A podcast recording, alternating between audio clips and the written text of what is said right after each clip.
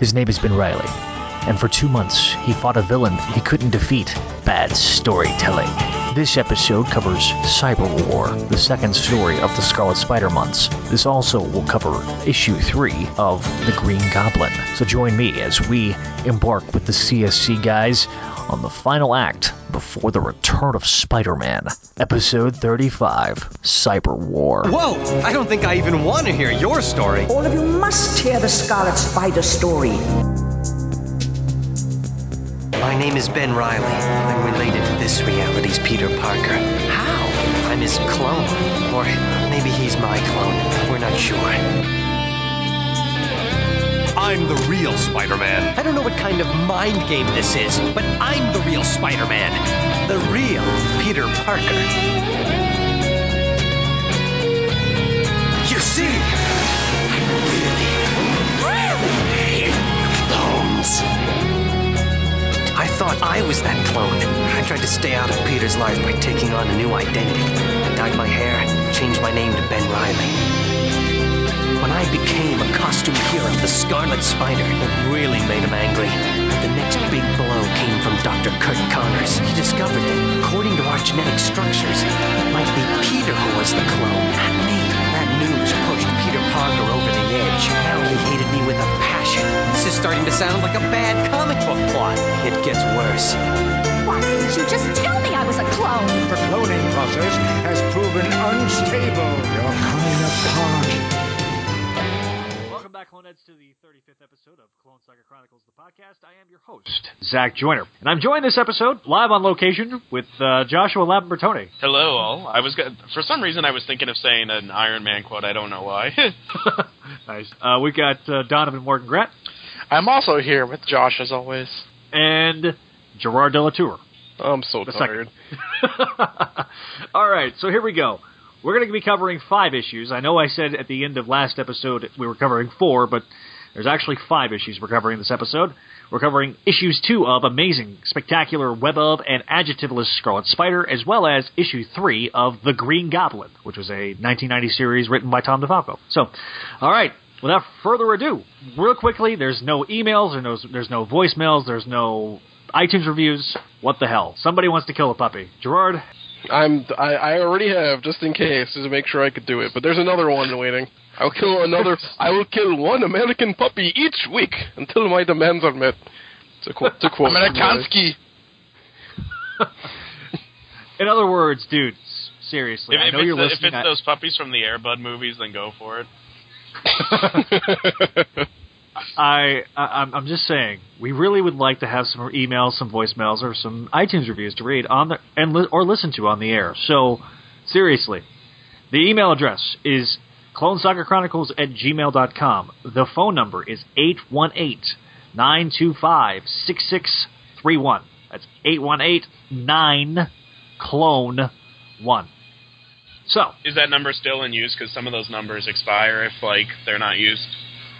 I just checked it earlier, so yes. Okay, if somebody calls it and it ends up being a sex hotline, send us an email and tell us that it was a sex hotline. Yeah. or, or If- better if you yet, can call- send us an email making up a story anyway, because it'll probably be really interesting.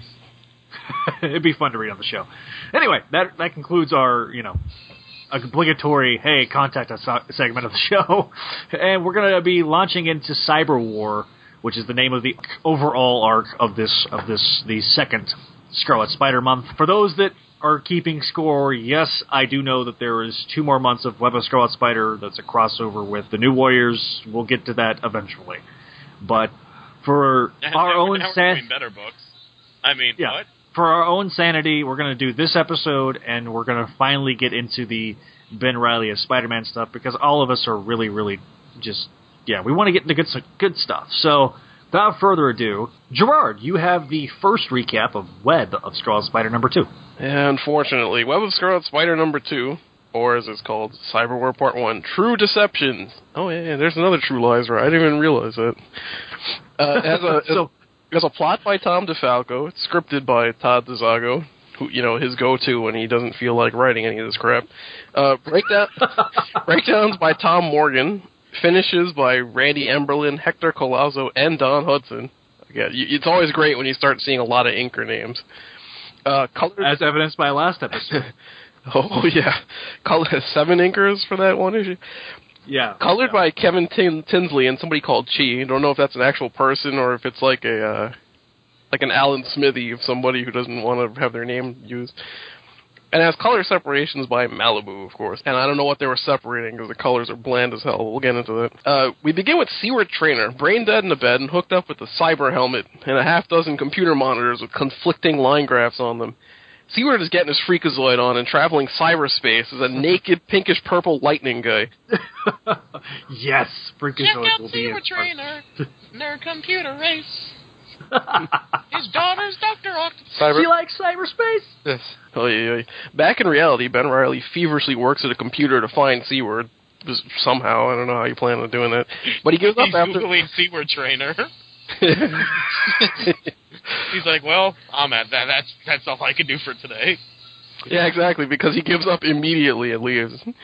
Over at Club Noir, the evil guys are planning evil things, but Ken Ellis and Angela Yin show up to ask questions about what went down at the club in the, the previous month stories that we covered a couple episodes ago. Mr. So sends his lackey Orlando to take care of them while he walks around somewhere off panel and then disappears. Ben arrives, but Angela spots him and thinks he's Peter, something that does not go unnoticed by Orlando. She she agrees to like, you know, cover him by not telling Ken Ellis that he was there and blah blah blah drama. Uh, Mr. So goes to visit Alistair Smythe, who's an uptown girl living in an uptown world. no, sir, he leaves. He's like, I'm going. And she walking, she's looking so fine. They keep saying this. He's like, I'm going uptown, and then they're like, you know, the next caption's like uptown somewhere. I'm like, ah, no one actually says this in, in New York. Uh, he goes to visit him, and uh, Smythe inexplicably begins to exposit who he is and like what his goals are to So for some reason. But then the writers just give up, and the scene ends anyway, so it was kind of pointless. Meanwhile, Doc Ock is furious because she really wants those chips. And you know, presumably some beer to wash them down with. I don't know, which she and and some dip and some, and some some hot dogs. Well, as of our recording this, the Super Bowl is this weekend, so she probably needs the chips for her really bitchin' party. She needs to, to use them so she can science a virtual reality wave generator, as she calls it. Uh, Mr. So decides to set up a meeting with Ock while Orlando uses the power of the internet to try to dig up info on Ben. And I don't even know how to describe this scene, so here's my best attempt. Seward, since much like Man Thing is the protector of the Everglades, Seward is now apparently the protector of the internet. So he connects to he connects to a bunch of computers everywhere to create a fake history trail for Ben, so that when this guy is looking him up, suddenly all this fake stuff will start coming up. because that's how the internet works. I, like there's there's a there's a panel of Seward like straying. He's like, and they show a bunch of computers, and he's He, like, he's like it, that's that's him trying to take a dump because that's what this book is. I'm sorry, I keep interrupting you. yeah. Yeah, yeah, doesn't matter, honestly. Uh, everybody meets at the Children's Zoo in Central Park, but of course, it's a trap! The Scarlet Spider shows up and is attacked by Aura, Override, and, and that other guy. I, I actually wrote that other guy in my notes. I don't remember who the hell that dude is. The third. That's the looter. Oh, right, of, co- of course. You know, the, the Lee the Lee Ditko villain. but the guy who doesn't look anything like the looter anymore, of course. All right, let me write down and the looter. And some cyber slayers being very hilariously controlled by Mr. So and and uh, Smythe using cyber helmets. And by the way, my overuse of the word cyber in this recap is actually f- carried over from the comic itself. I'm not doing this intentionally. Uh, however, the, cop, the cops show up pretty quickly for a change, and everyone escapes except for Aura, Override, and the looter. Ock is pissed and swears revenge on the Scarlet Spider for some reason. End of the issue. Yeah, yeah, like because that makes no sense, right? She's like, I'll All right. swear revenge on whoever set this whole thing up. The guy who called me, right? No, no, no, the other dude. Like, well, Yeah. he keeps interfering with my plans for the last time. Okay, you started that sentence as Admiral Ackbar and you ended it as Seward Trainer. I'm so confused.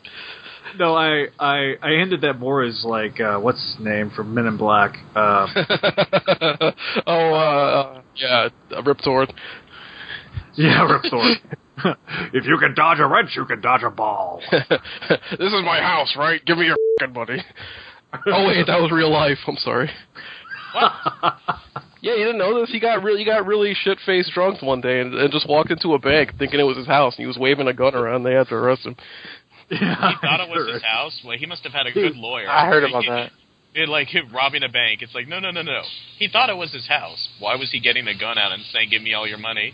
That's I was that's just how, defending my how home. he comes home. okay, yeah, so it's, uh, it's hilarious. Look it up one day. They just slapped Cyber War on it. Oh, Don, give, give us your first. you should- really shouldn't have done that. Give Um, us your thoughts. Uh, my my thoughts are going to be uh, uh, Xerox throughout these reviews, and that like I thought this was crap. Um, yeah, yeah, but by this point, you know, I remember when these books came out, and I always had this impression that I was somebody who was going to understand everything when I was older, and that these books weren't nearly as boring as they looked. And um, 15 years later, I was wrong. Like this just. this, this this this sucks. like it's it's not interesting. You know, like the gang war is not interesting. The cyber war is not interesting. Like, I'd love to know who the nerd was in comics industry uh, fandom who like gets turned on by the word cyber. Like, because like to, to me that's like you know, oh okay, stuff I'm not going to understand. Okay, whatever. It's uh, that's annoying. Um, the artwork is is just bland and kind of mediocre. It's not terrible, but like it's not good. There's what one thing that's kind of interesting to me is like like uh, Ben's normal life where he kind of runs into Angela Yin, and he has you know oh I, I gotta be late I'm late for my job which I don't like. I, I, I kind of find that interesting because that's something for me to kind of attach to, but there's so little of it that's cluttered in between the Doctor Octopus, so uh, looter, Seward Trainer reboot crap that like it's like what exactly do they want us to like about this comic? It feels like it's just just padding time until we see Ben in the webs, and like it just it's just I I mean like you know if they gave us like a rote you know cliched story that would at least be like probably, probably be more interesting than like this very convoluted gangster. St- I mean it feels that like every scene puts on airs to like this is an important thing you should pay attention to, but they didn't give they didn't give enough substance to it to make it that. So like it just it's just bland, boring, and awful. I mean like I I barely remember honestly what happens in these issues. And um, Yeah, and you just read them not too long ago. I mean, that's yeah, and, and that, that's not that's not being being late. I could be being being lazy, but like I mean, I I really don't know the the logistics of the plot. Besides, that. and uh, people might hear that and says, "Oh, he doesn't want to read the comics." Like I read the comics, but like you know, Smythe wants to beef with Doctor Octopus over virtual reality. Why? Because virtual reality gives him immortality or omnipotence. It's like, I mean, even if that's the case, that's stupid. So it's like, know, it's it's not it's not worth reading. I mean, okay, Scarlet has is on odds with the cost, but like, that's that's in every Spider-Man comic you've ever read. So like, it's just that and, sucks. th- th- okay, and I we talked about this two episodes ago, but I'll bring it up again. This whole Scarlet Spider books were a giant marketing ploy because the of Age of Apocalypse and the PR guys basically said, "Well, let's let's squeeze out you know one last you know drop of of blood." In this, uh, with this Scarlet Spider character, and let's slap his name and, and capitalize on the brand. So much so that they even did, again, like I mentioned earlier, two more months of Scarlet of Web of Scarlet Spider, even though there wasn't a Scarlet Spider in those. Wait, what? Anyway, so the and, and uh, I'm going to bring up the trades for a minute because I, I own all the trades.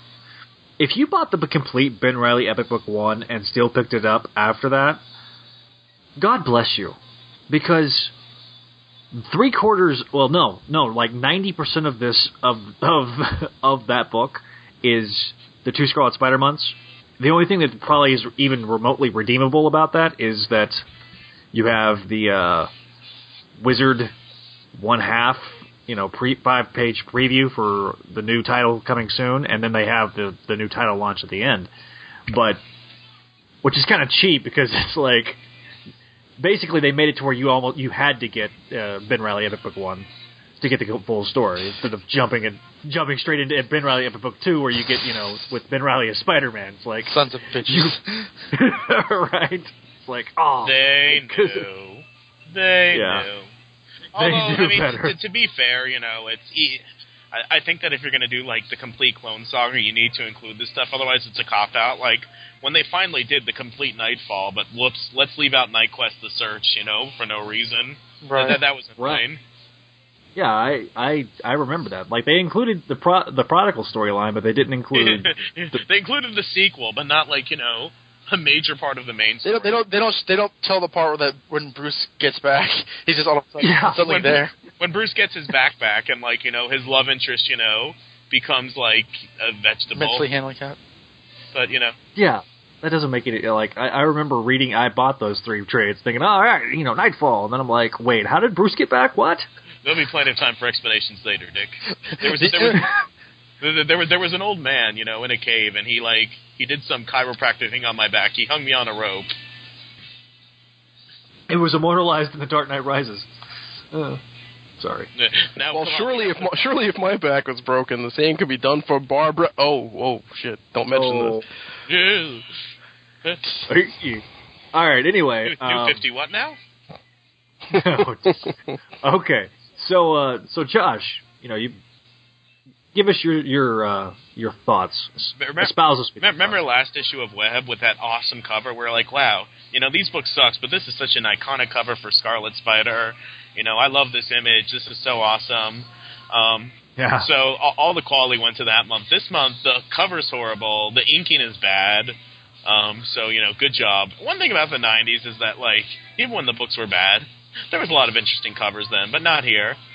Um, the scene was ridiculous where Ben Riley like runs into Angela Yin, and she just like does all the talking for him, like the explanation.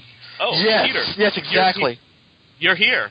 Well, don't worry. You don't have to do an explanation. Let let me say an explanation and not give you any chance to say anything. Don't worry. Your secret is safe with me, and I'm not going to, you know, listen for you to confirm or deny that this is indeed your secret.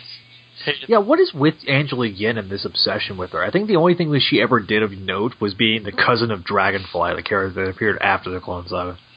Um, I mean, I don't, I don't mind a different person at the Daily Bugle because I, one thing that I complain about is when Spider-Man books have the same, you know, five supporting characters. You know, the Daily Bugle needs a rounder supporting cast, which they lost Yep. during the layoff storyline.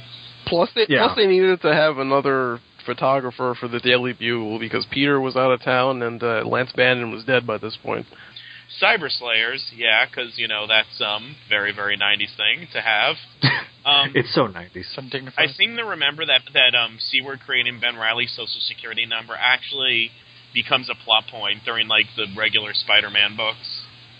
So uh, that'll come back. Uh, yeah, there's there's things that will come back through with the story arc. So it's like if you want to know, I mean, I remember you covering this on another show about Stunner, which we'll talk about in the next ep- uh, next issue. But but that's a really kind of significant piece to her history, and you have to read that book to kind of under, fully You understand it. have to read it. Yeah, you have to read it. I mean, it- it's Dan Slott all over again. He tells you that you have to read it. You're going to read it. You're not Um, sorry.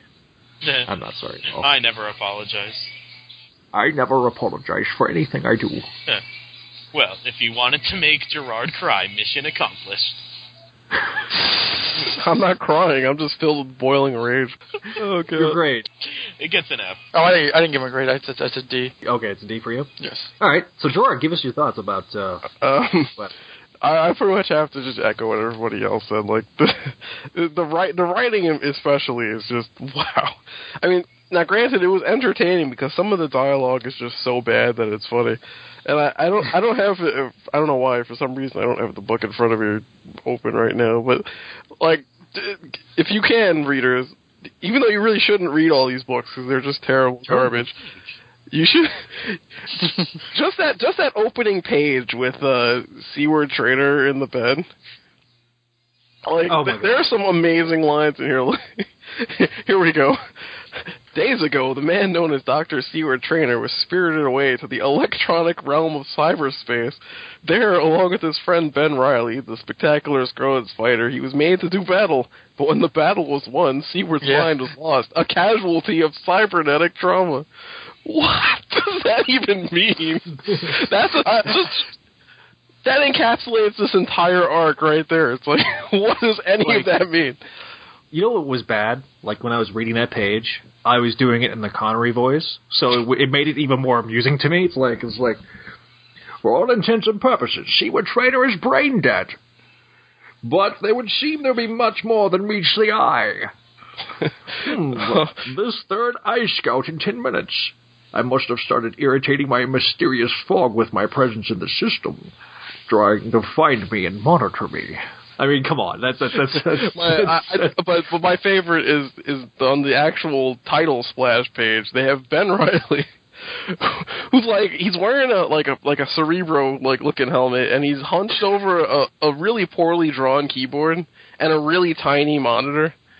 Like Yeah, like straight like from 1984. yeah, it looks like, an, it looks like an Apple II he's working on. I was just about to say and, and the caption says, "Now, however, he is the hacker du jour, trying desperately to locate his friend on the internet. Well, Until you in doesn't. the internet to no avail.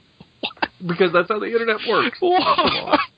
Why? I've been Googling Seward Trainer for hours. Oh, maybe I should try Yahoo search. Yeah, because Google wasn't a thing And, then. and, and then, like, Microsoft is like saying, use Bing. Nah, nah, I'm not going to find Seward there. Switch to Bing now. And then, and then he and then he just immediately gives up, puts his helmet down. He goes, "Well, I know you're in there somewhere. I just hope you know what you're doing." It's like what? Do what would he be doing in the? Oh, I don't know.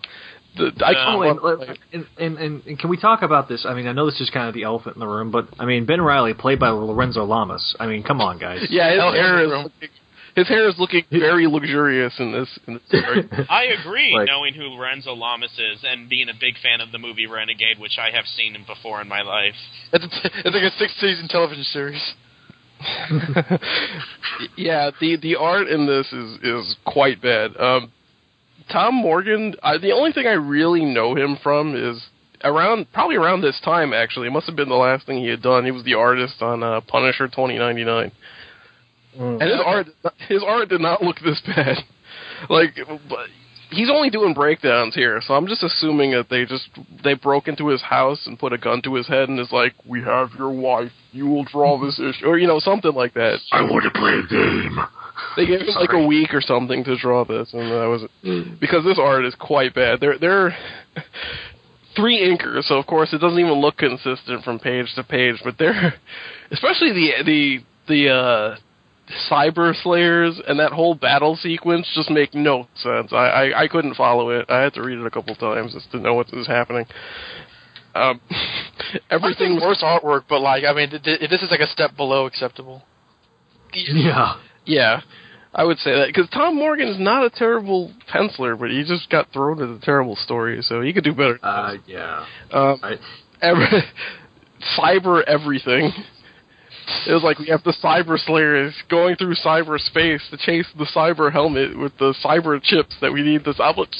Oh, you know th- there are synonyms. You know, there's this thing called a uh, there's a thing called a thesaurus. You see, and you use it. Yeah, but- you use but back then, you know, many times. back well back then in 1994, cyber was just you know everything was cyber, man. No, no, Did anyone cyber. else used to read Marvel Cyber Comics?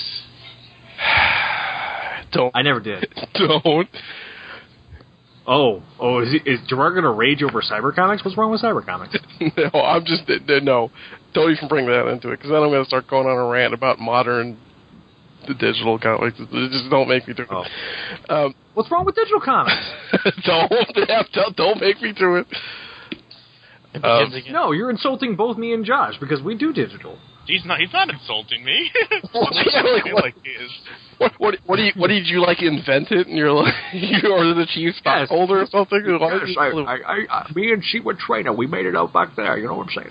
The pro- the problem is they they use it they use like cyberblank as as a cheap band aid so they don't have to explain what the hell is happening. That's exactly what they're doing. Yeah. So Yeah. it's just like oh it's you know cyber chips and it's like what what cyber chips like what do they do? I don't know. But Like- the like, entire plot yeah. revolves around it. So you so Well, well, Right the, there, the, you're just- the cyber slayers. They're not. They're not. There's nothing cyber about them. They're they're no different from spider slayers. They're well controlled no the same but, way. no, no. Well, no, no, no. The cyber slayers are controlled by really hilarious looking like VR visors. Well, but how's that different Ah. from from how they used to control the spider slayers? Well, except that there's not like a, a little like television on their their bellies that have like Mr. So's face in it or something. I would have welcomed Dude. that. That would have been way better than Okay, this. dude, let's talk about the elephant in the room. Ben is working for Mr. So, but he, and his job is to protect him, but he doesn't even like the guy, and he's a bad guy. It's a superhero whose job is to be a bodyguard for a villain? Oh my gosh! You know, I really wish that the captions had at least mentioned this once or twice. Yeah, But just to Ben had thought about it to himself. Yeah, like, Yeah, I, I really wish they had touched on it a little more in the story. I know, man. It was it was such a such a glaring error that they didn't actually put that in the in, the, in either a, a dialogue box or, or a thought bubble. Yeah, but Josh is right though. It's like they're milking so much eggs out of such like a, a stupid cliche. Now, granted, that just fits with the whole renegade thing because that was the plot of virtually every episode. If you've actually ever seen this show, it's just like he just sort of rolls into town on his motorcycle. It's like, oh, time to work for you know this crime lord or whatever. I know. Yeah, he would, he would always like go undercover as um Vincent Black, and then he would reveal use until they find out that he's he's uh uh uh his actual name. I forget what it was. And like uh, it was it, he would he would go in as a bodyguard. He would go in as like a race car driver. It was the same plot. yeah. Which wasn't that the same plot to the Hulk, the 1970s Hulk TV show, essentially? Well, no, Like- except that he wasn't really going undercover so much as he just showed up and just started jerking around people's lives. It was always his. he's, just, he's just working at a car wash, and he's just like, "Oh, what's this? You have a child problems with child protective services? Let me insinuate myself into your life right now and like mess around." It's like, what are you doing, Banner? Come on. And you just gonna turn into a rage monster and f- everything up anyway. yeah. I don't have twenty five cents. Um, so don't have twenty. Sorry, but uh, yeah, I don't really have much else to say about this issue. Very, very bad. I'm giving this one an F. Oh man. Well, let's just let's just make this almost universal because Don was being especially generous by giving it a D. This sucks, and I'm going to give this an F, obviously. But okay, why is why is Secret Trainer like Freakazoid? Why is he like making uh, Minesweeper orbs in out of him out of his own pink weird pink fleshy body? Why is he like a naked man running around cyberspace? Uh, just why? and he's also muscular too. I, I I don't I do not like that. It doesn't make, it doesn't make sense for his character.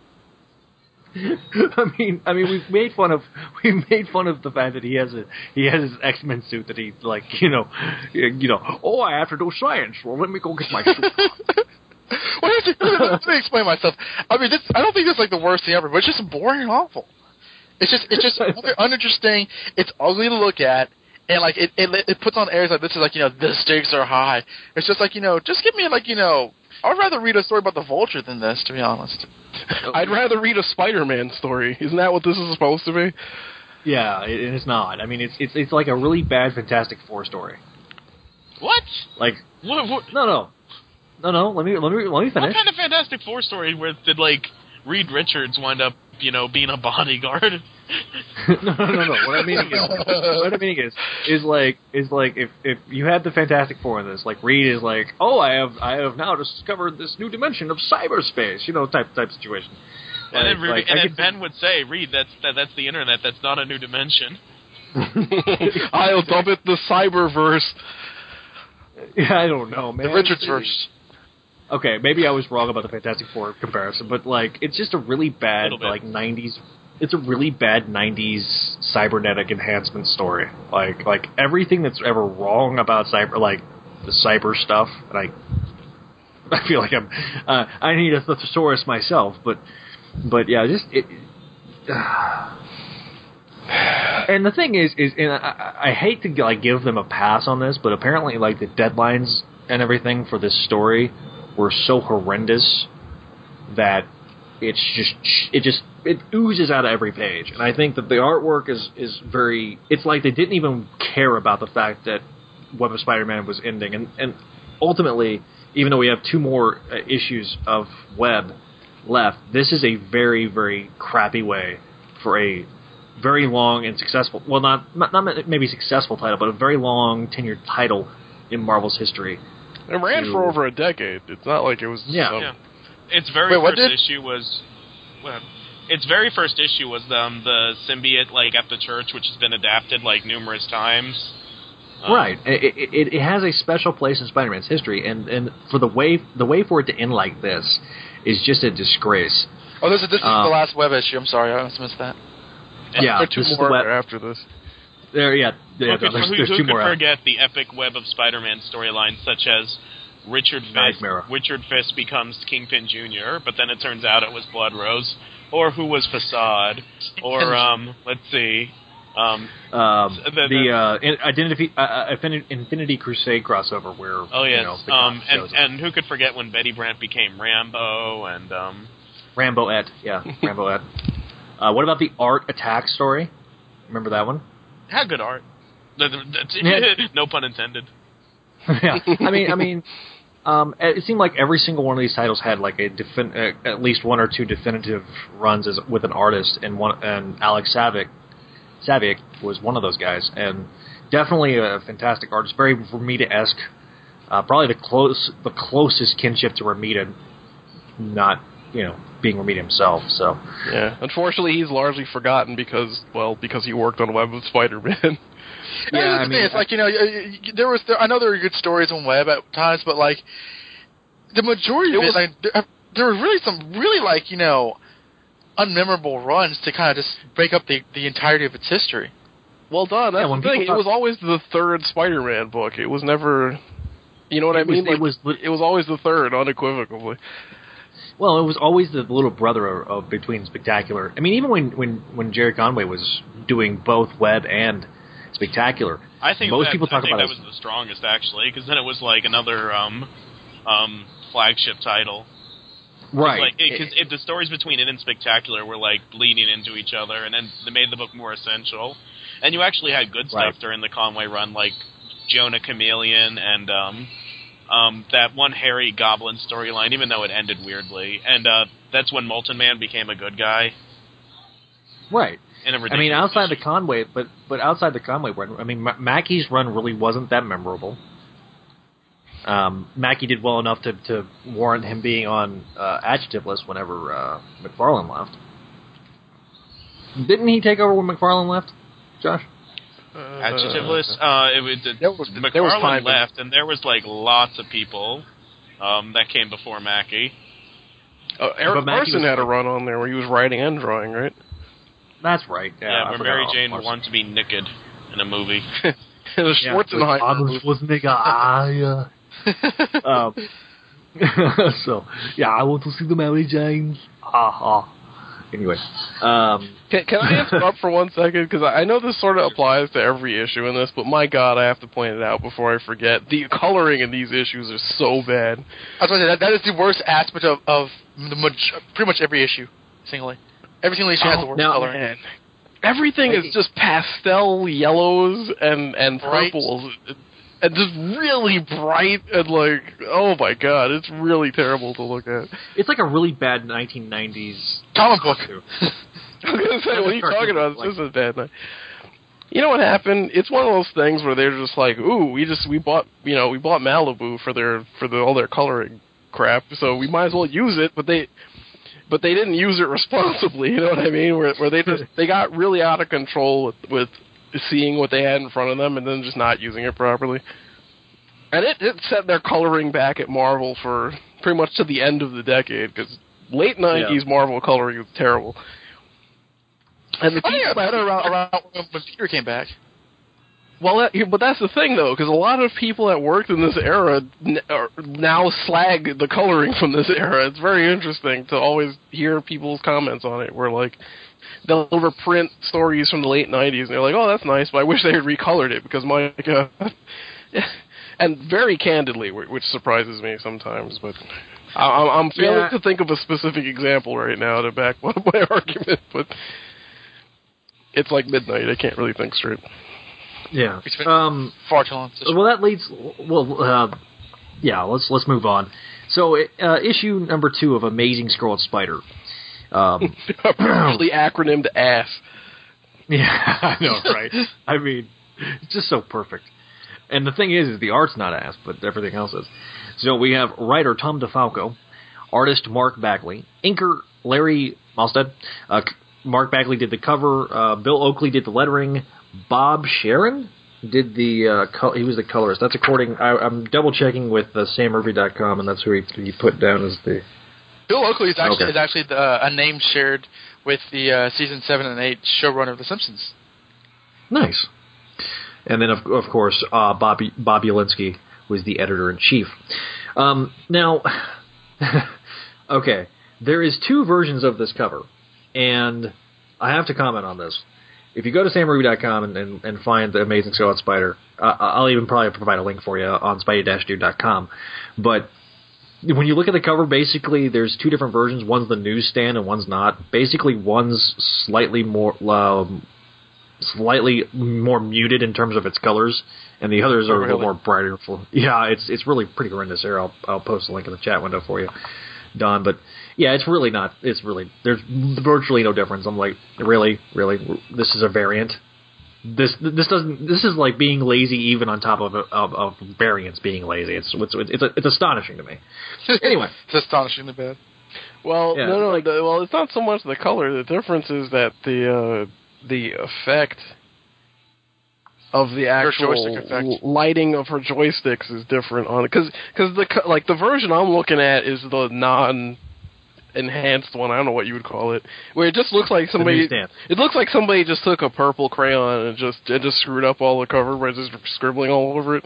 Whereas the Oh, other, yeah. the newsstand version or whatever, or whatever the variant version is, you can actually see like a glow effect where the actual sticks are supposed to be, so that you can Yeah. tell she's swinging it around, and that the the purplish pink stuff is supposed to be the light trail from it. okay. Yeah, it's not like a giant glob. Okay, that makes that makes more sense now that I'm The, looking. the at it. giant glob version does look very terrible, by the way. It looks like a different like- milestone, honestly. Yeah. Don't- like, come on, uh, give Milestone a little more credit than that. And Uh, it- I would- yeah. I if I if I had if I had scrolled down a little bit more, I would have set, saw the little uh, the little note next to the newsstand variant cover. Look at joysticks, joysticks, quote unquote. That's what that's what Sam Ruby says. oh dear. I was looking at her Anyway. joysticks throughout the whole story. Oh my bing. god. All right, so I don't even know what that means. I'll shut up now. so what's Phil? okay, so here we go. Here's the recap of ass number two. and I'm not bleeping that out. All right, so we start off in Paris, where the cities are, are full of light and love. A man sipping his sipping his coffee is uh, greeted by Joystick in her civilian garb. She uh, brings by a trophy to the referee. For what is the trophy? Well, you ask. It's a it's a mask. It's the Scarlet Spiders. no, just kidding. That would be actually more interesting if it was. However, no, it's El El Toro Negro. Black Bull. Yeah, the Black Bull. Which I, I just no. Why why do we put no? Anyway, he uh, offers his congratulations, and she gets a cash cash payment. The referee, whose mustache went from being pencil thin to suddenly full bushy mustache, then gives her her next assignment a Scarlet Spider picture that looks straight out of Amazing 151 when Mark Bagley first started the title. anyway, she comments that she would she wished it would have been someone else more challenging, like Spider Man. All right, so uh, to kind of paraphrase this, this is the setup for the great game. What's the great game, you ask? It's a game where everyone dies. No, this isn't actually Avengers Arena. No, no, no. This is uh, Mortal Kombat with superheroes. Something that DC would not steal later, by the way. Just saying. And this this goes on till the end of the Clone Saga. I know, right? Uh, yeah, yeah, this is this is going to be this is a very important issue. This is the introduction of the great game. I don't know why I'm doing it in that voice, but anyway, she's assigned, to take out the Scarlet Spider, and she's mad because it's not Spider-Man. We then cut to Scarlet Spider taking out some thugs before he goes to work at Club Noir. But before he does that, we have to get the obligatory appearance of Carrie Bradley, the enchanting, alluring Carrie Bradley. And I have to. Josh mentioned this last episode, but I have to kind of mention some of these thought balloons because, like, she's like, "Oh, hey Ben, just thinking about you," and you're and wondering why a go-getter like me is waste time on a, on a scruffy, career deficient, date breaking dog. Uh, look, I feel bad about bragging, bagging on you the other night. Take a pity on a wayward lad and allow me to make amends. Well, uh, okay. This is your last chance, Buster. Because we know how this is going to end, guys. I mean, Carrie Bradley, that, that very important love interest in Ben Riley's life, right? I mean, right? Okay. We'll always be seeing Anyway, Ben, Ben, ben Riley had more love interests like in his time than Peter had between like uh, Amazing Fantasy 15 and The Marriage. right. I was thinking about this the other day. That would have been a good uh, question, like if you were doing Spider Jeopardy. Stop. I'm sorry. I will kill you. I can't. I- You know what I want to see? I want. You know what I want to see? I want to see Carrie Bradley and uh, Gabrielle Greer have a cat fight. I think they need to show up at some point and fight over Yeah. Ben. Uh, we talk about we talk about you know more love interest, right? We have we have Rachel, the uh, waitress, That's not makes her obligatory. That's Rachel! Jane. yeah, right. It's ultimate. Mar- You're, oh my god, I never even noticed Dude, look that. at that first panel. That's that's Ultimate Mary Jane. Oh my god. I, oh, oh, I'm choking. Um, That's like the sequel to I'm Bleeding. right. So Ultimate Mary Jane walks up, aka Rachel, the waitress that showed up in the previous month's board of the books, and she's she's doing her obligatory flirting with Ben.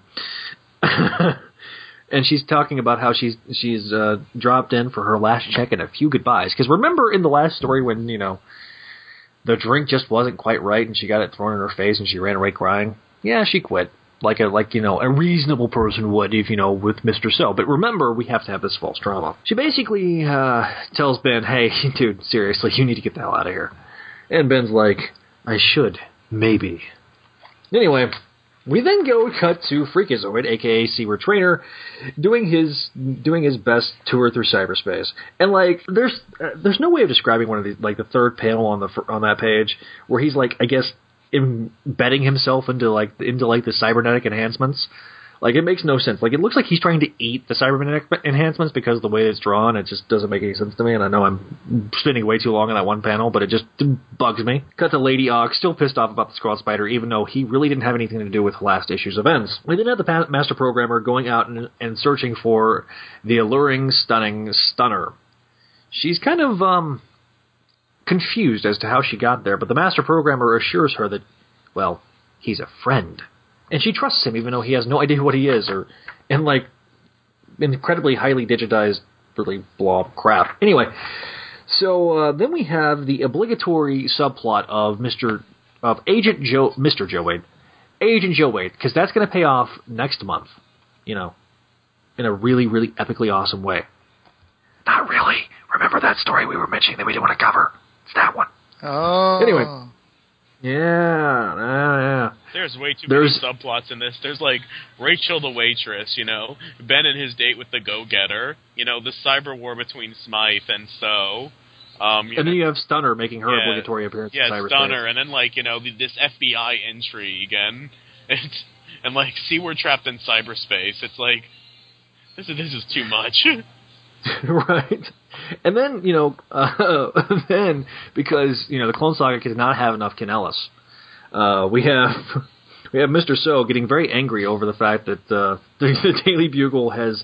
Uh, um, connected him to organized crime because he's actually an organized crime boss, you know, because he doesn't even have a freaking parking ticket, remember? And then we have the internal conflict with uh, Richard Marx, aka Peter Parker, or aka Peter Parker, aka Ben Riley. I'm sorry, the way that he's drawn in that particular page just makes me think of Richard Marx circa 1987. Mr. So tells Riley that he needs to go take care of Ken Ellis immediately. You know, or else. And then, of course, we have the fake conflict with, you know, Ben Riley looking just like Peter Parker, and, and he's going to be mistaken for it, and he's going to go go to see Ken Ellis, and it's just going to be a bad situation, and uh, is this going to be paid off later? Yes. Anyway, so this happens Uh, to Ben like 30 times before he does something about it. so that's what I, that's what I'm referencing too. That's what I'm trying to that's what I'm trying to get across. But thank you for putting it so much more eloquently than I. Uh, anyway, so uh, joystick with her with her battle van, aka '90s Punisher style, um, is is told that his name is Ken Ellis, and Ellis is the only is the only one that talks about the Scarlet Spiders apparently.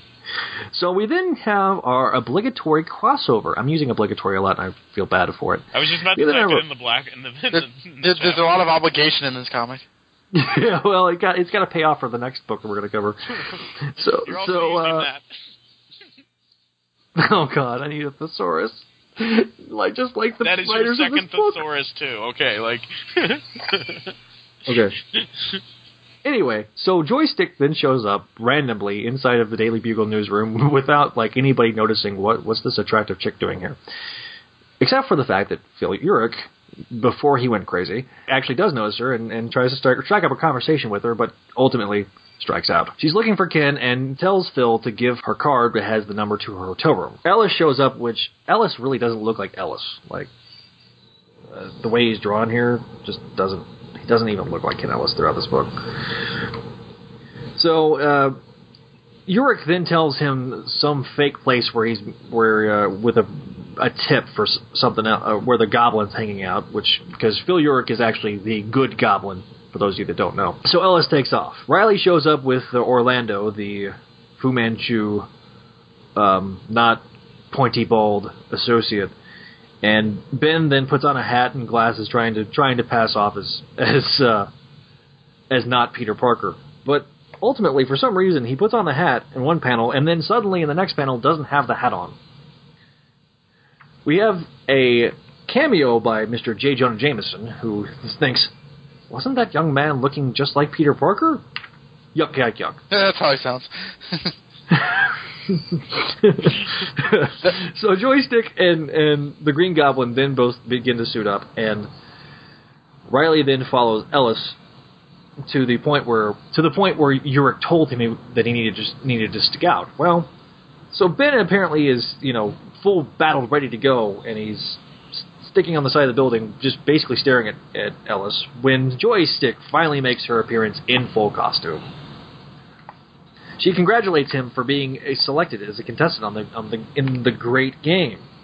Ellis, thinking that he has hit the mother lode, thinking about a full Pulitzer Prize, immediately rushes into action, only to get saved by the good goblin. Yeah, so he throws him into a water tower because that really worked out well for Spider-Man back in issue two of Amazing. Well, and this is Wait. issue two a Scarlet. Oh, Oh, wait, I just now thought that. Uh, that I didn't even think about that until after I said it. Uh, ben and Joystick are fighting. It's, it's a pretty good, ha- you know, knockout dragout fight.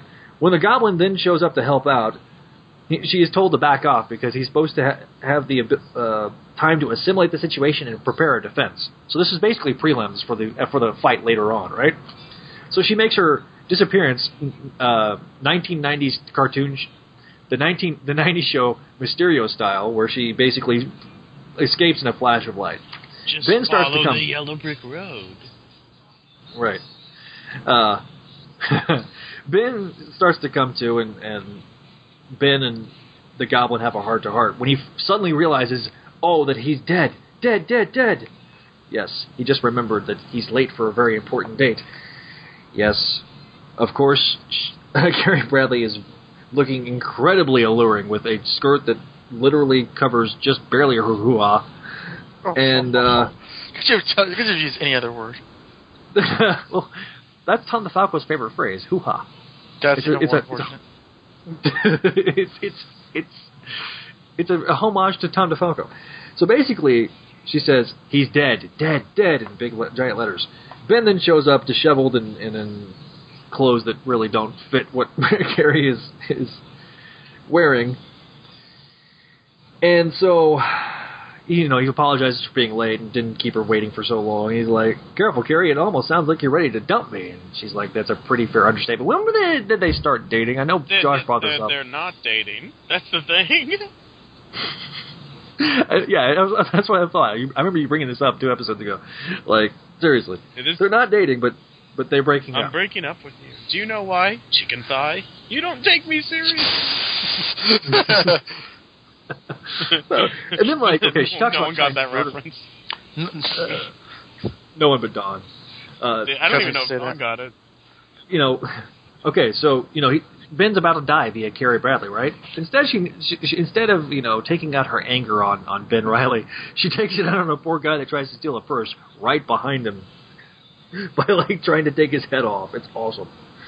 Because we have to be reminded that she, you know, teaches a class in self-defense. Because we've only been reminded of that 15 times last month. Carrie basically tells him, "Dude, you know, crap or get off the pot. You know, get your life together, make some decisions." and Ben honestly doesn't know what to say, and Carrie Bradley then walks out of Ben's life forever. No, no, oh, No, she's back. She's back later this. Month. Is she really back later this month? Um, yeah, she's like, Ben, my hair changed and your apartment burnt down. Oh, oh yeah. I forgot. I forgot. I, I totally glossed over that fact. So we'll never see her again.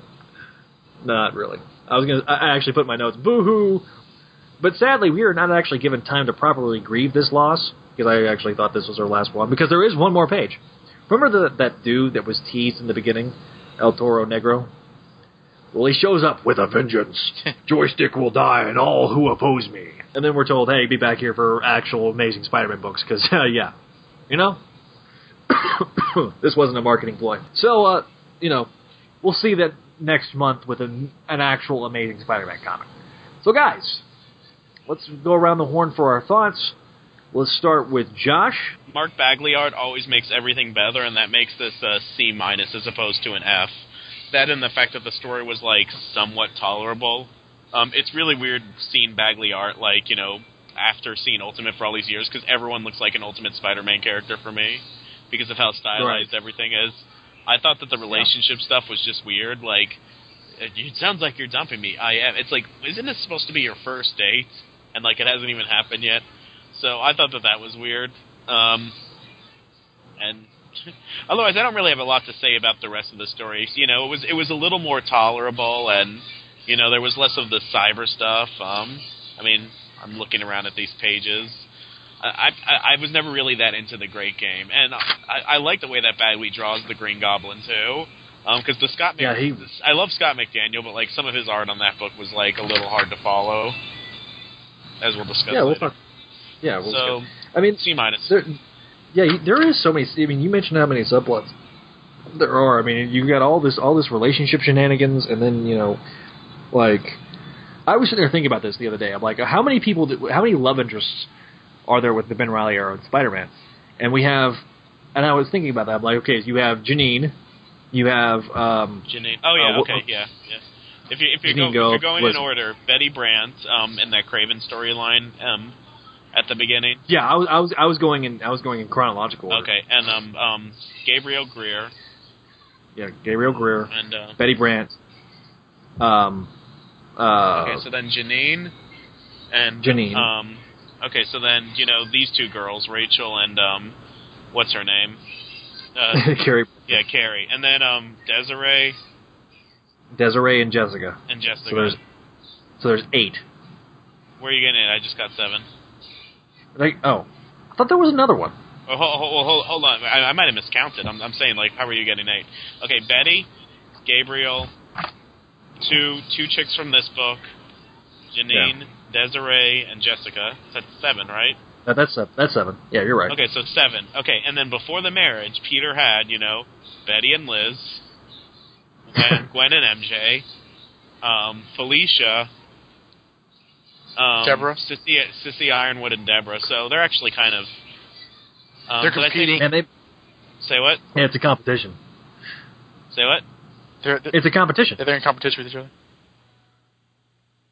But yeah, when you when you mentioned the Ultimate Mary Jane, that was that was hilarious because that was that was wow, that was so on the nose. Uh, yeah, especially in that first panel. You know, and we kind of talked about you know the, the long luscious locks of Ben Riley and looking like a Lorenzo Lamas. It, it's a little bit more in control here, but he just looks like Peter Parker. It really does. Well, you know, I'm not going to say Ben looks too much like Peter in this because would you believe the clones?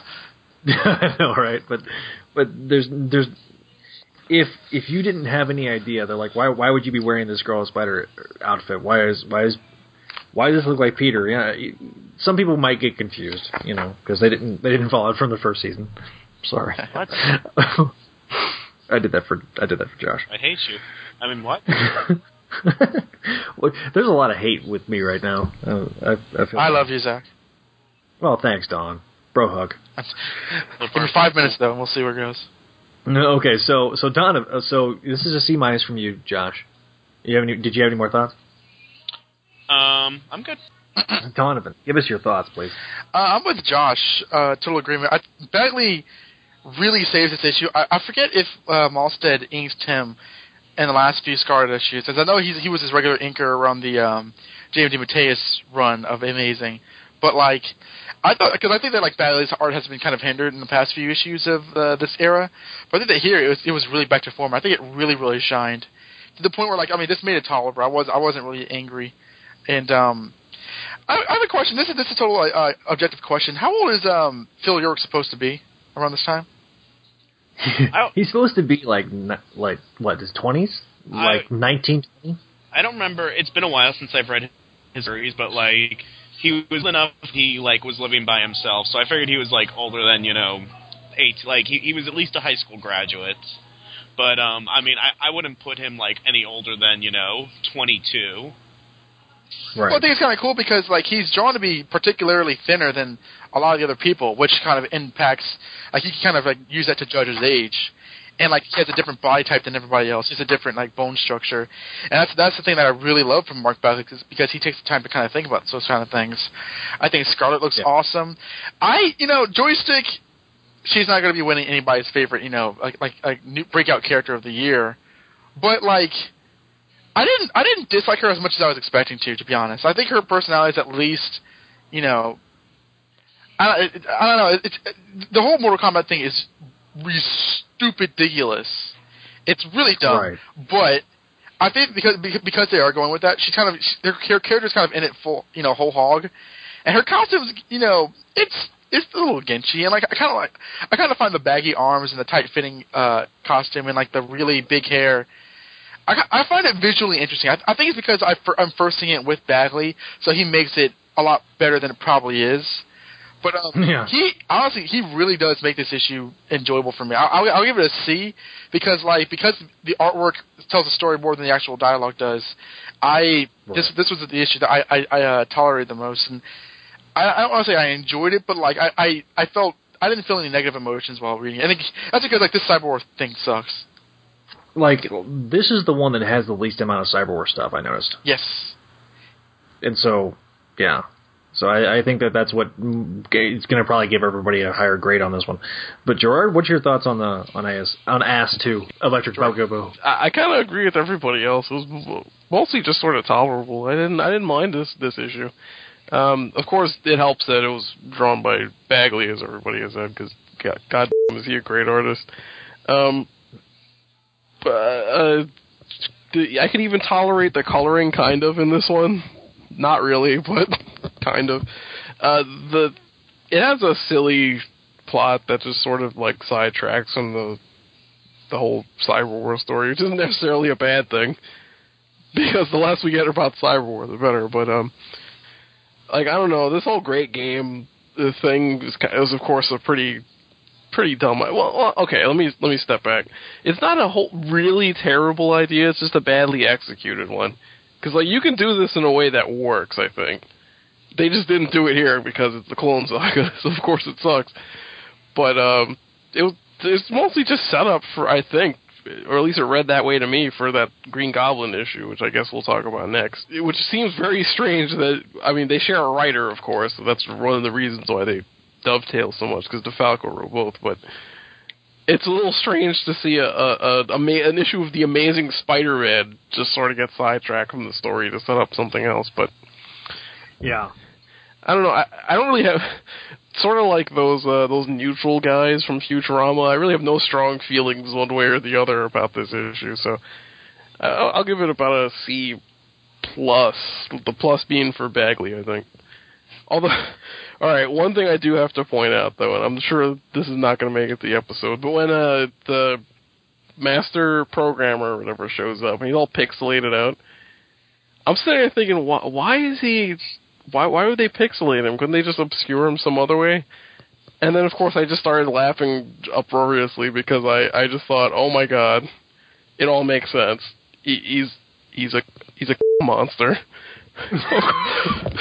So they had to pixelate him out. Oh no. Come on. Well, just look at that page and tell me you I don't see it now. I- It's like it's I- like that uh it's like that oil slick was it Armus from the first season of Star Trek the Next Generation? But the white version of it. Oh yeah, yeah, that's true. I, I, I that was one of that was one part of the art I really didn't understand. Like, why is why is he suddenly looking like this? He isn't drawn this way at any, any other point in the freaking Clone Saga. Well, in order to pass the comics code, they had to pixelate him. But yeah, yeah, Yeah, does he make it? Like, it's like, like, is it like, is, is it like a reference to like all the nudie pictures that used to be downloaded on the internet? Well, still is downloaded on the internet. it Wait, used to be. What? Yeah, at, at, well at 56k mo- with 56k modems and you know they would be all pixelated. so it, it, it, would, it would be like all pixelated and it'd take like seven hours to download one you know JPEG. Zach, I don't know what you're talking about. No, I've never used the internet for that reason. Yeah. Mm, okay. Anyway, all right. Thanks, Gerard. I'm gonna give this a C as well. This is not a bad issue, and like I've kind of interspliced with all the other uh, thoughts, this is also the one that has the least amount of cyber war stuff. So therefore, all the ridiculous plot points are kind of dim, you know diminished to only a couple of pages. And Joystick's okay. She's you know she's a, a different character. Uh, I got to give Tom DeFalco credit because I think he's he's they've there's really a concentrated effort throughout the Clone Saga to introduce female uh, villains that you know they attempt to make him make it formidable for for a you know Scarlet Spider or later Spider Man to fight. So I, I got to give him credit for that. But um, none of the Lady Ox stuff is interesting. Why is why is Cyber Trainer Freakazoid? I, I don't I don't understand it. Um, I just don't. And so we kind of mentioned that our, our thoughts are going to kind of be largely the same throughout all these all these issues, but it just really doesn't doesn't do well for me. Um, Bagley's artwork is really great. The only thing that kind of bugged me was Ken Ellis. For some reason, it just didn't feel like Ken Ellis was drawn correctly. Not saying it was correct, but it just didn't feel like Ken Ellis to me. I don't know. He looked like just a generic dude, bro. So, um, other than that, that's my that's my and, and the uh, awful pixelating of of the master programmer. Uh, are my two complaints about the artwork. Otherwise, it was pretty good. Uh, we we talked when we were talking about this in the in the run up to this episode. There is an issue of Green Goblin that is actually tied into Cyber War, and we're going to talk about it on this episode. Originally, we didn't include it because I didn't even think about it. I was just going to mention that hey, you know, if you want to see more with El Toro Negro and Joystick and Green Goblin and Spider, Scarlet Spider, go go read Green Goblin number three. But uh, Josh happened to have it, and uh, all right, so here we go. Green Goblin number three. Don, you got this one. All right, I'm gonna do my damnedest. I've never read a Green Goblin issue before. No. Caught in the spider's web. This is, this issue begins with uh, our protagonists from the past, Phil, completely fantasizing about the supervillainess he met in the last issue, or his last appearance, which was Amazing Scarlet Spider number two, Joystick. He's imagining her, her, you know, in bikini and panties and stuff, doing these poses. I said, let me read this dialogue because it is so bad. Oh man, I must be the world's biggest dork. Rico, the neighborhood psycho, was out prowling the streets for me. He's determined to pound my head. Or worse, me, I couldn't care less. All I can think about is the major babe I recently met. She's mint, sexy, and all that. Fortunately, she's also one of the superpowered costume mamas you'd expect to see on hard copy. You see, my name's Phil Urich. I'm the Green Goblin, and I've got joystick on my mind. Stan Lee presents. uh, That's some pretty horrendous dialogue, isn't it? Uh, or, uh, thought, caption boxes. It, uh, it's okay. So um, Urich basically thinks to himself about how much he he's horny for um, joystick. uh, she, she gives him a joystick, derper derper. He'd like to have her. Oh. And then like he he basically flashbacks to the last fight scene she had with him and Scar Spider. He becomes the Green Goblin and decides to run into her, so she, you know be active in their so and so so called relationship, because uh, he knows that in her civilian identity she came by the Daily Bugle looking for Uncle Ben, or his Uncle Ben, or no no Ken I'm sorry Ken Ellis, and um, slipped her hotel room and number, uh, gave gave her his card, gave him her card. So as the Green Goblin, he's going he's going to the hotel to find her, finds a couple of kids, and uh, they stupidly let him in. Uh, she's booby trapped the room. Really, Uh, Batman fan that you are, you don't. You, that's all you have to say about that scene. Yes. uh, I, I honestly don't see any connection. Uh, oh, oh, oh, oh, yeah. They do, they, they do think he's Batman. The kids are watching Batman on TV, and he says that gives me an idea. Yeah. So he's even though it's daytime outside, he's held, he's he's in silhouette and shadow. Even though it's daytime outside, in fact, like the, the sky's bright blue. Anyway, so yeah, yeah, Batman, Nightwing, Scott Scott McDaniel, it's all there. Um, the, so as I said before, her her uh, room is rigged with a bomb or a gas bomb or whatever, and um, Urich easily falls for it. And an explosion goes off, so security bursts through the door, and Goblin escapes. But he says that um, he's he's going to meet the Scarlet Spider to kind of mull over their options. And uh, there was a note left for Scarlet Spider by Joystick saying, "Meet me at the power station, or people will die." Joystick, and she dots her eyes with a with a heart, like a lot of my my uh, female classmates did when I was in grade school in the '90s. After a scene where we see basically her and her, what, what's her what's her um contact's name? Do you see a name for the great game? Just the monitor. Yeah, that not, the mo- not to be confused. Not to be confused with the anti-monitor or the actual monitor from DC Comics. She's working for the Anti Monitor to bring back a new Christ.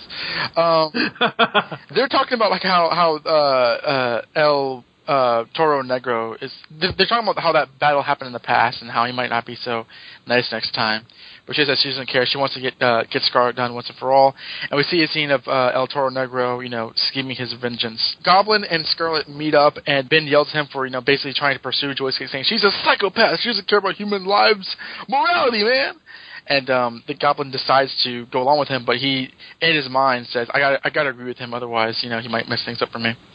So he runs into Joystick. She attacks him and says, "Get out of the way! I'm trying to d- destroy Scarlet Spider. That's part of the great game, this Mortal Kombat game."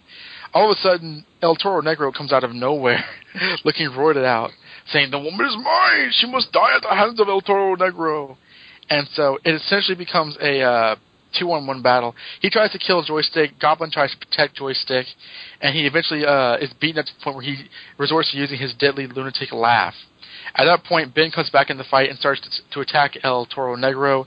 Explosions fly, big big fight scene, and uh, in in the fray, uh, Joystick is she, she knocked out. Uh, She's she's, she's uh, knocked out by El Toro Negro, and Goblin like you know basically grabs her and gets her out of the way. So she says, "Oh, you deserve a kiss for this," and she says to take his mask off, but he says, "I think I better leave my mask on," because he kind of like was taken aback by how seemingly immoral she was. So he, so he said he thinks maybe she's not that cool of a chick after all. Uh, Scarlet after, the fight, Scarlet webs Goblin up and saying, "Where's your head, man? Where's your sense of?"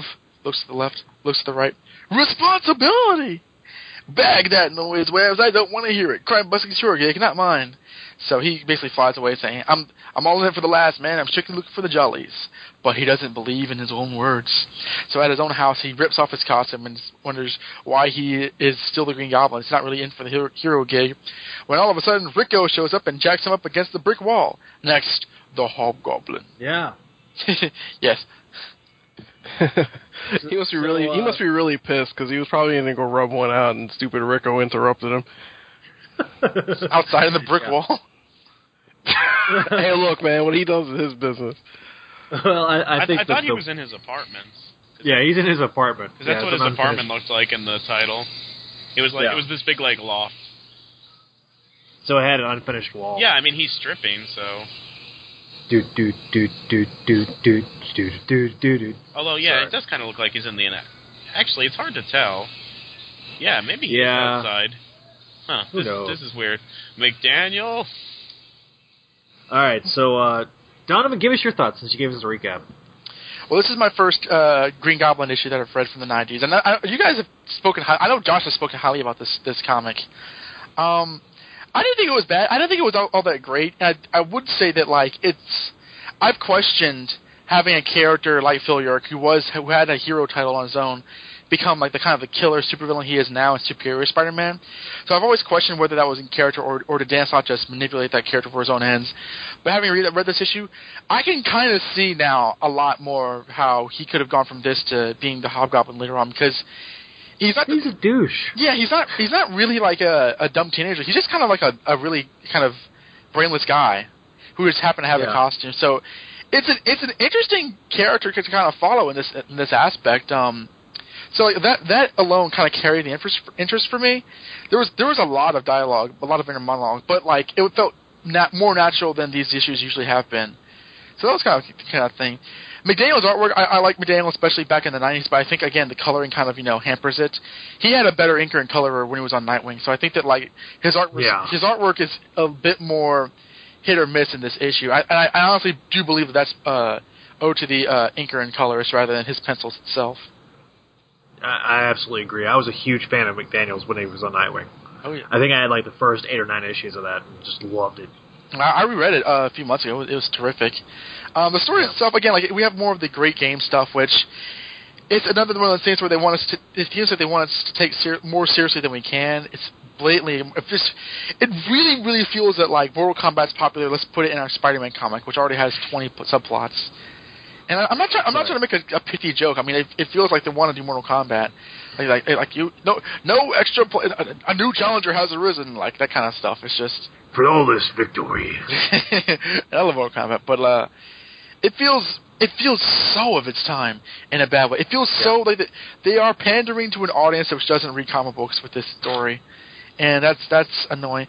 Although again, I, I do kind of like uh, the character of Joystick because she is so into this. So that that's and I, I like Scarlet Spider kind of yelling at the goblins. So Where's your sense of responsibility? That was great. I don't know, but I, think that word's been used way too often. But that's Uh, I know. Just, just been me. But um, uh, this this, this was okay. I, I think I'll give I think I'll give it like a C plus because it, it it's at least connected to the cyber war, and that's always a good thing. Right. Now, the reason why we're doing this issue is one, it's related to the to the amazing issue, but two, if you're reading this in the trades, they stick this issue in the middle of Cyber War, like it's like stuck right square in the middle. So it's like a.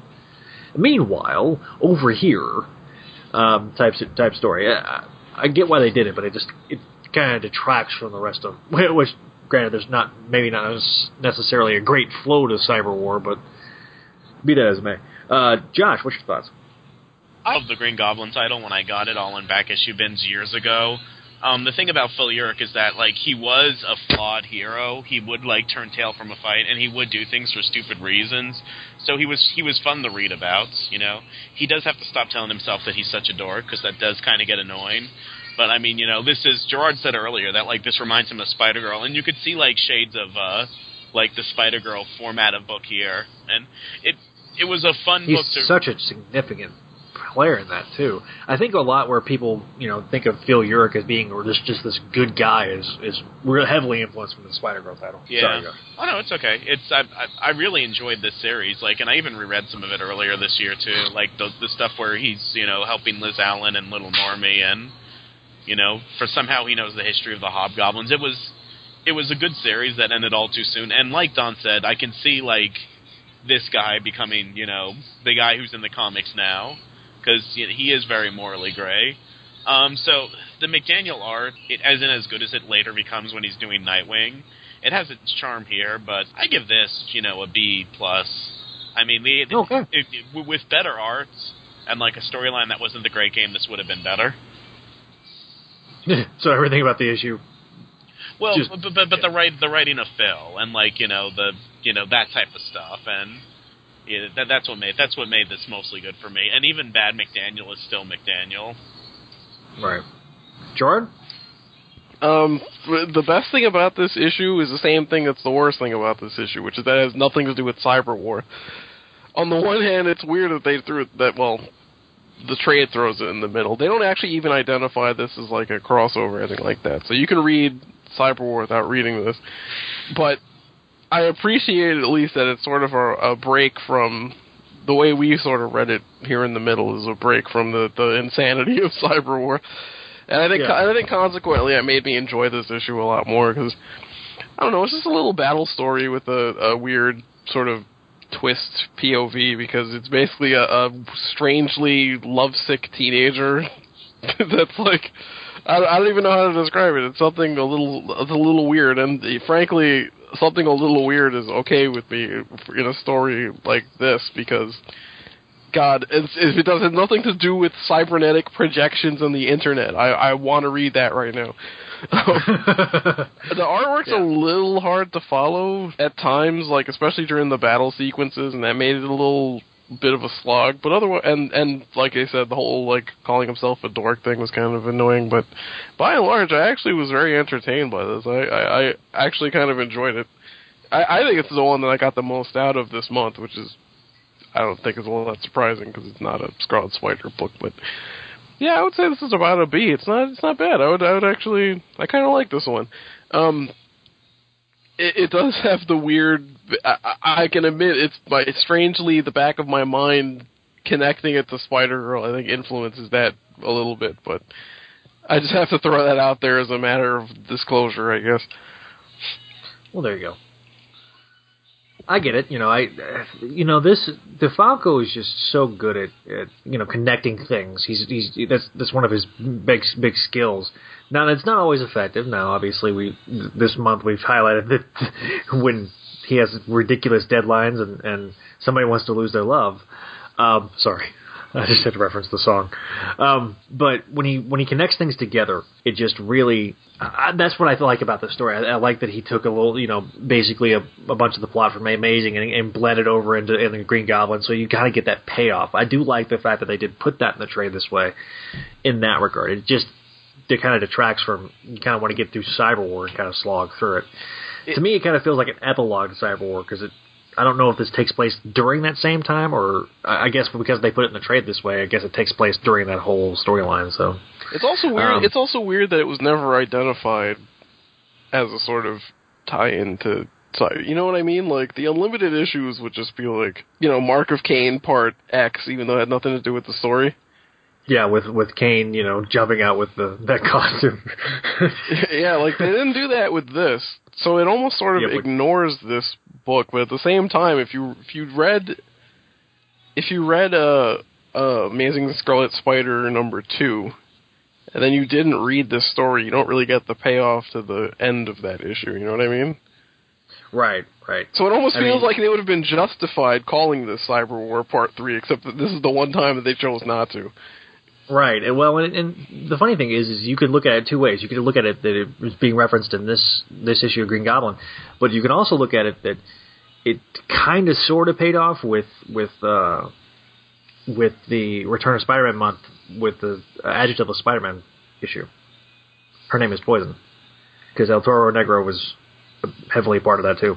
So, um, yeah, I mean, it just. Uh, so, what would you get? the? So, you gave it a B? Yeah, I'll give it a B. I'm going to give it a B too. Uh, McDaniel's art is is like everybody said, kind of sort sort of hard to follow at times. Uh, El Toro Negro looks like cra- a crazed psychopath in the. Uh, in fairness, he is. Yeah, he is, but I mean, he just it looks even crazier than usual with with McDaniel's art, so it just kind of amplifies it. Um, there's a dynamic nature to it, and I would have uh, I love that image of when he like when Scarlet comes in and kicks him straight in the face. That's a great Scarlet Spider image. Um, ultimately, though, I, you know, we we kind of laughed dialogue a little bit because you read that out loud there, Don. But I think that it's not a great issue, and I think that for the points that Don, or excuse me, that uh, Josh brought up, really highlighted. If it had any other type of plot and and uh, not the, like not the great game, I think it would have even been better. It was. A, it's a really good crossover because there's a subtlety to the crossover. It's not like in your face. Hey, look at me, Scarlet Spider. It's more Scarlet Spider is part of the plot, but he's not. You know, essentially essential to the plot. Mm, right. So, I, in that regard, I think it's a good. I think, I think it's a good guest appearance. So I'm going to give it a B as well. So. I thought it was a little weird though that it was basically just a, a, a side story about Phil Urich's masturbatory sex fantasies about about joystick. That was really right. that was really really odd and jarring. Yeah, well, you, if and I forgot to mention this in my recap of Amazing, but there's a hey meet up and meet back up at midnight, and so that's I guess that's the meeting they were talking about. Oh, so yeah. when he when he pulls Scarlet Spider close to him, he says, "My place, midnight." yes. So all right. Um. Batman. Okay, forever. so we're at Batman Forever. Nice. I, yeah. I. Um. So Oh yeah, I forgot. Okay, and so in the trade we talked about them sticking stuff in places that randomly in the trade. I forgot. They've then stuck New Warriors 66 in the middle of this Cyber War storyline. I have no idea what's going on with this. I Totally forgot about that. So yeah, if you're reading the trade, there's some random stuff stuck in the middle. But uh, that leads us into Cyber War Part 3, which should be actually Cyber War Part 4, but uh, adjectiveless Scarlet Spider. And you'll hear about that next episode. We're going to cut the show off right about there. We'll see you next time here on Clone Saga Chronicles. But as a friendly reminder, you can leave us a voicemail at 818 925 6631. You can also leave us a email at clonesagachronicles at gmail.com or leave us an iTunes review. And if you like the show, be sure to tell us over on the Spider Man Crawlspace message board. There is a section devoted to this show and the site as a whole, so you can have multiple different ways of reaching us. And be sure to like us on Facebook, spidey-dude.com, and the Clone Saga Chronicles podcast. So we'll with that, we'll see you next time here on Clone Saga Chronicles. By the way, when surfing the internet, be careful. Just say. On your mark, get set. We're riding on the internet, cyberspace, set free. Hello, virtual reality. Interactive appetite, searching for a website, a window to the world, got to get online. Take a spin, now you're in with the techno set. You're going surfing on the internet.